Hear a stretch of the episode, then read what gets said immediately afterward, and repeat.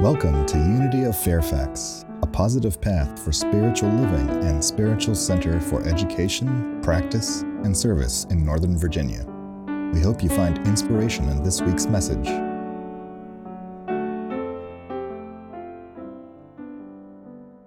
Perfect song for a gray kind of autumnal day. Just kind of leans into the spirit of the day. Anybody feeling that sort of relaxed autumn vibe? Yeah. So uh, where's the apple pie? That's, that's kind of what I'm thinking about at this point.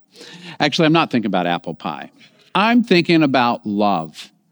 This is week five of our six-week series, Unity Awakening, in which we are exploring the spiritual concepts found in the book um, Big Magic by Elizabeth Gilbert. And we've covered a variety of topics so far. We've looked at how to have creative living beyond fear.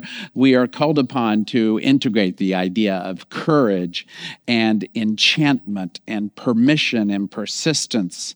So today we are looking at this idea of trust. And significantly, trusting in the power of love. But before I do, I want to ask a question before we go any further. How many of you would consider yourselves to be stubborn? Anybody, any stubborn people?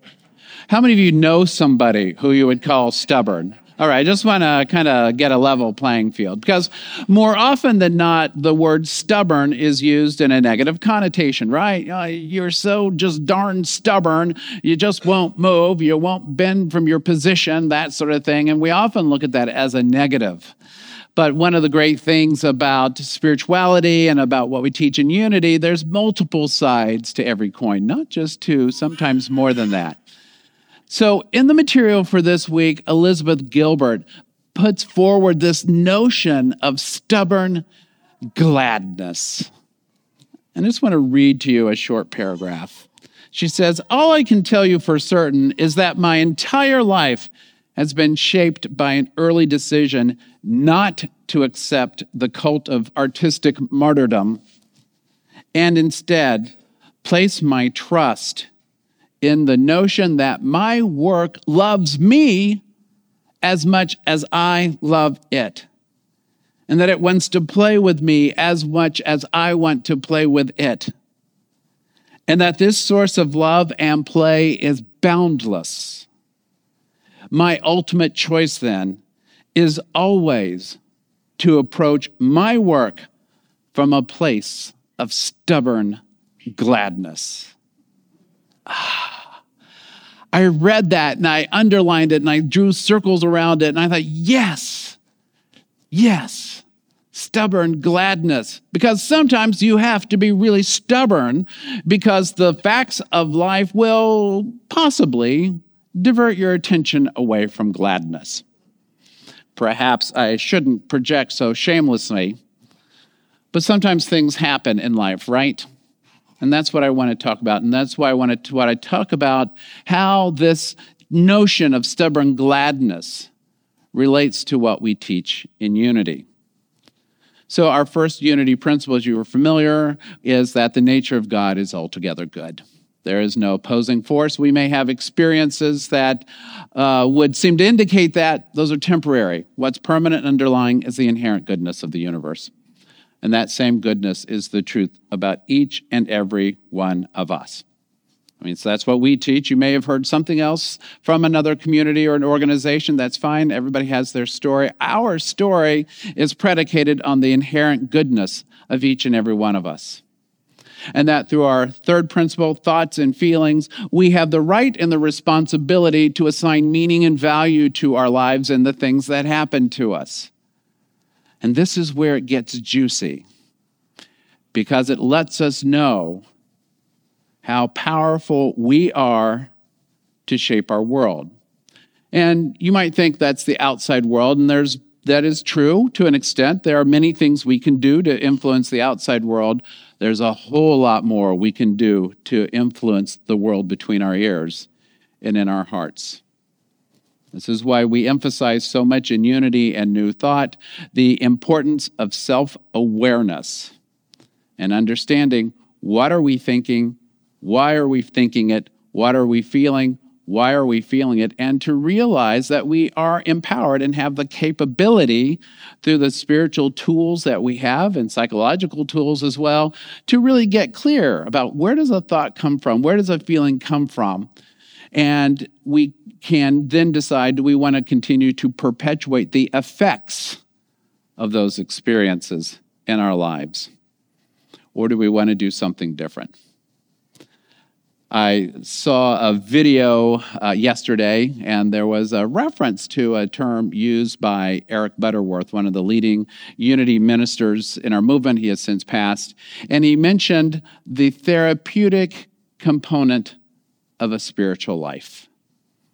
And that's so much about what we are about in Unity, is to, to give people the tools, the spiritual tools, that will allow us to connect with God as we understand God to be, so that we can live creative lives free from fear.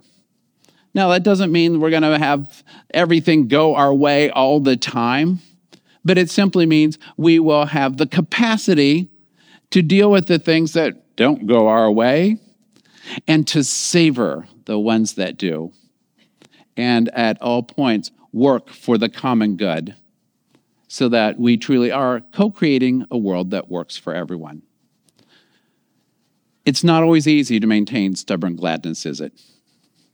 Especially if you have one of these, or if you have one of these, or if you have a laptop, or if you have a newspaper. Y'all remember a newspaper? We get a paper one because we like to do the crossword. That's the, there you go. That's the reason. L A Times crossword and the Washington Post. See, it's bi-coastal. So I want to talk about two terms that uh, you may be familiar with that speak to this commitment to stubborn gladness. The first one comes out of positive psychology, and it's what we call learned optimism. There is uh, uh, Doctor Martin Seligman, who has put forward this concept that says that through understanding basically what we teach in Unity, our thoughts and our feelings, we can learn to focus on the positives. We can learn to change our reactions into responses.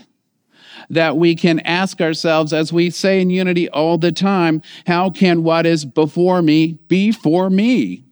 That we can spirit develop the spiritual idea of leveraging the facts for the greater good.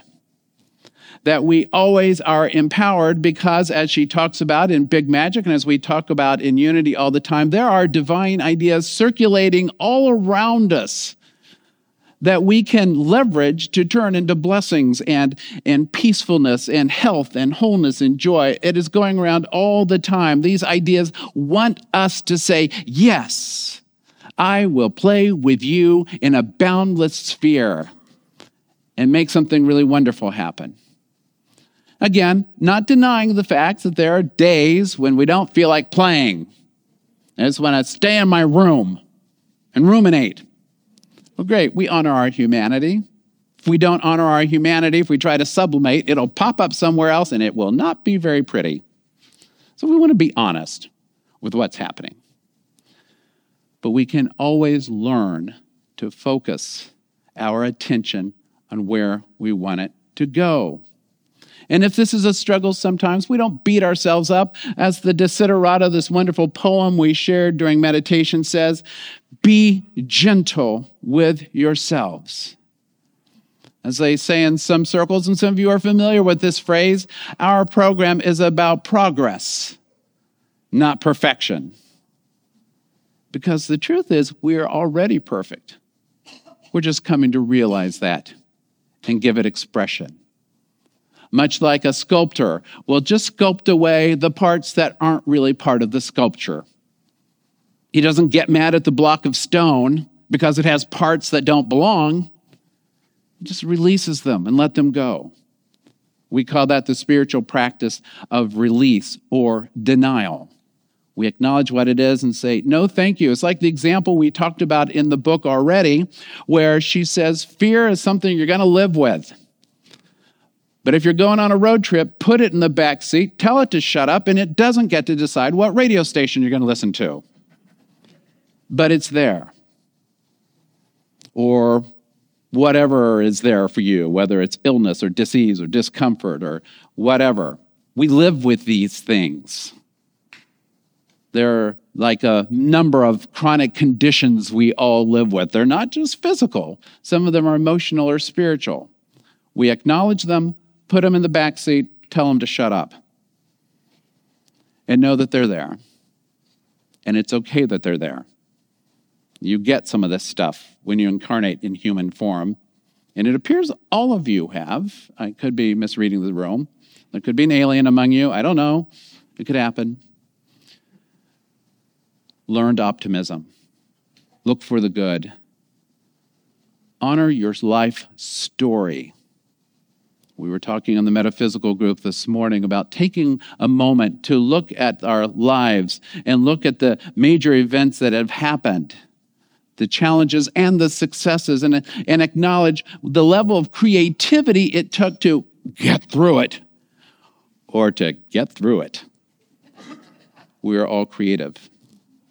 And we've gotten through it and made our goals happen because we were curious about what was possible or about where is this going, that we were cor- courageous because we've all had to do things that we knew for a fact there was just no way in tarnation we could possibly do.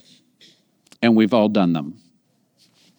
Pat yourselves on the back. Everybody reach over, pat yourselves on the back. We've had to be persistent. We've had to be open and receptive to divine ideas about what's possible. And we've had to trust. And part of growing trust means to break free from the opposite of learned optimism, which is learned helplessness. Now, depending on your family of origin or your where you came from, you may have seen modeled learned helplessness, and it shows up in a variety of different ways. It shows up as, none of us have ever done anything like that, and you won't either. Or, don't strive beyond your means. Or, who are you to think you could achieve whatever? You kind of know the energy I'm talking about? But now it's showing up in a much more pervasive and insidious and, I would say, pernicious way in our world. And it comes back to this. And it's a term I've mentioned often, and I and I wanted to address it again today. It's infobesity. You know what I'm talking about? twenty-four hour news, fake news, opinions, whatever it happens to be. The world is very connected. We are bombarded all the time with all the awful from all around the world instantaneously. And how many of you have ever felt, maybe, just maybe, this is too much? This is overwhelming. This is a tsunami of facts. And I'm afraid I'm going to drown. I was up at four forty-five this morning in prayer about that very thing. And I remember, and I had to just stop, and I said, Russell, stop it. Stop it. You know the truth. The truth is that the presence and power of good is bigger than all that. The truth is you are filling your mind repeatedly with the same three stories over and over and over and over and over and over and over and over and over and over and over and over and over and ruminating on that and forgetting the virtue and the kindness and the dignity of the average person, the vast majority of people. And the fact that each one of us, through the power of our thoughts and our words and our actions, can turn the tide. We are turning the tide. We have a couple of community service announcements we'll make today about exactly how that looks like. But all that infobesity can lead us inadvertently to this experience of learned helplessness. If I just buy one more subscription to one more online service, I'll even be more helpless. Because there's an emotional reaction that happens in the brain. It gets a hit. I'm not criticizing the news media. What I am doing is reminding us to ask ourselves, how much is enough? How many facts or opinions do I need for my day, or to help me decide how I will vote, or to help me shape the meaning I want to have in the world, or will help me to deepen in relationship with others, or will help me to maintain stubborn gladness. Our scriptures are full of reminders that wherever we are, God is. Wherever we are, good is. Now, the world has always had problems, sadly. The world has always had war, sadly. But the world has also always had solutions. And the world has also always had peace. Those things may not make the front page of the newspaper, because when people get healed, they don't bleed. When kindness is shared, nobody gets shot. And there are so many hundreds of millions of people working for the good. It saddens me that that's not front page news. In my world, it would be. So if I'm to maintain my stubborn gladness, then I have to monitor what is coming in. I have to go into discernment and use my spiritual tools to ask the Lord of my being, the truth within, what is mine to do in this situation and what is my, not mine to do, and then stop. I don't have to keep reminding myself and repeating and repeating and repeating and repeating and repeating and repeating and repeating all the awful, awful, awful. But sometimes I do. It is so easy and very seductive, and it slips in. So in order to maintain stubborn gladness, I invite you and me this week, today, every day, to ask yourselves, how can I be the light in the world? It doesn't have to be a bright light. You know the old saying, just one candle will light a million others. What do I need to do to care for myself? Because the truth is, if you love life, and I'm thinking we all do most days, life loves us back. Life loves us back, each and every one of us. So if we're going to be co-creators of a world that works for everyone, or heck, a co-creator of a world that works for me and a world that works for you, then we have to be open and receptive to the loving ideas and thoughts that we can implement in our world. It may not seem easy at first because it's kind of like a diet. It is not easy at first. Or physical therapy, right, Carol? Got two new knees going on. Come to church today. Amen. It's not easy. It is worth it.